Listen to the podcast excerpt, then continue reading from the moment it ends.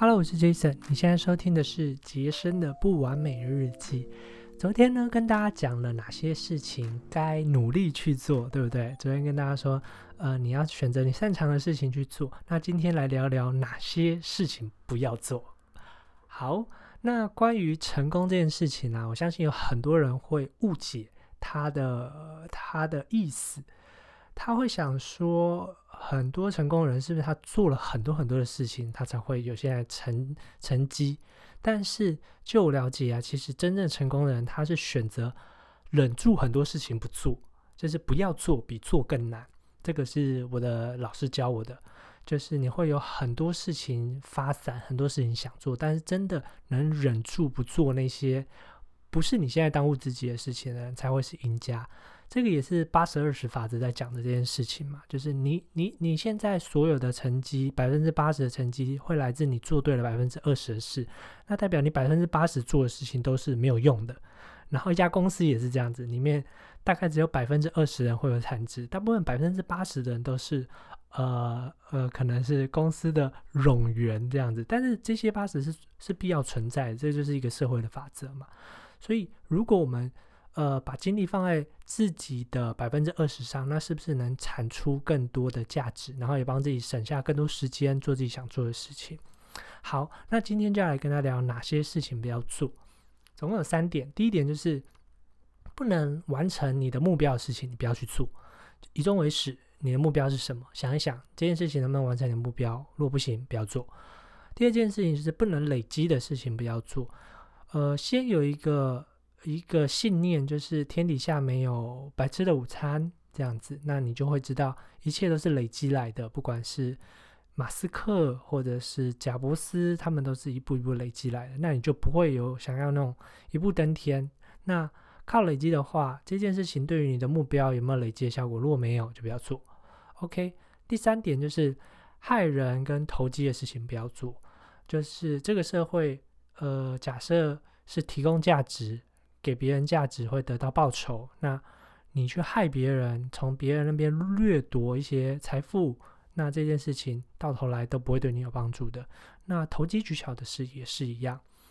那举个简单的例子，世俗一点的例子，世俗一点的成功就是赚大钱嘛。当然，这边的成功不不只是金钱上，你有你自己想要的成功，每个人有不一样的。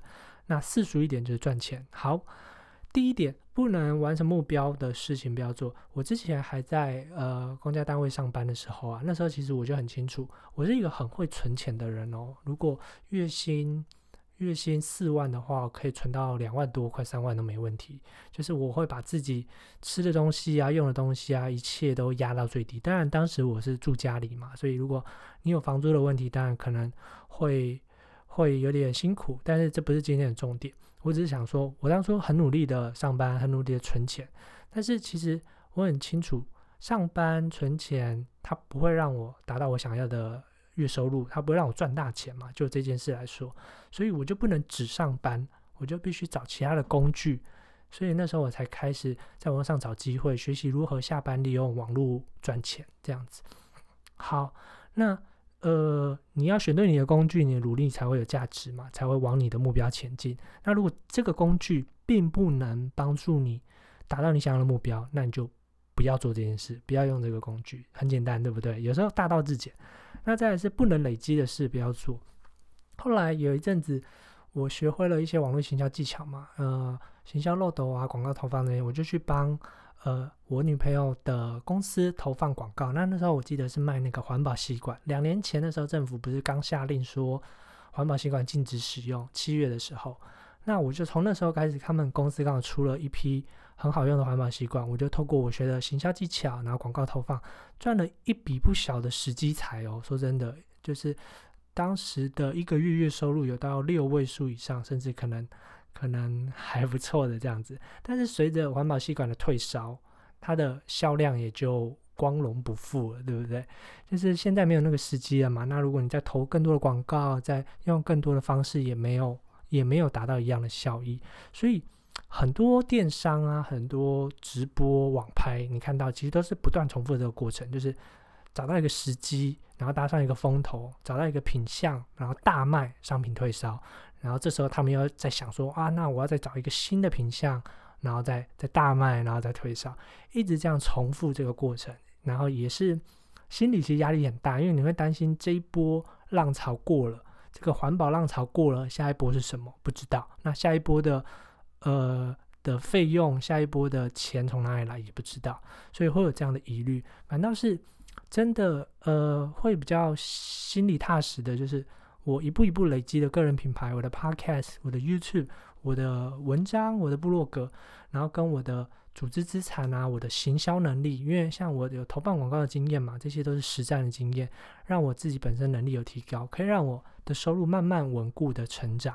虽然还没有到现在，呃，还足够养活自己，但是还没有到赚大钱的程度。可是至少你会看到你朝着那个目标持续前进。人只要看得到希望，真的是比什么都重要。所以现在很多年轻人为什么会？呃，抱怨也好啊，万谈万谈这个社会也好，其实就是看不到希望嘛。那也跟你选择的工具有差，对不对？与其一直去抱怨外在的东西，不如把重心发挥在自己身上，掌握在自己身上，去选择能帮助你完成你的梦想的工具。再来第三点，投机害人是不要做。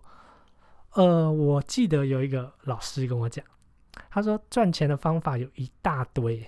真的，在这个社会上，呃，台湾来说好了，赚钱真的不是一件难事。只要你够想要，然后你敢，然后你真的认清你就是呃足够足够想赚钱，基本上一定能赚到钱。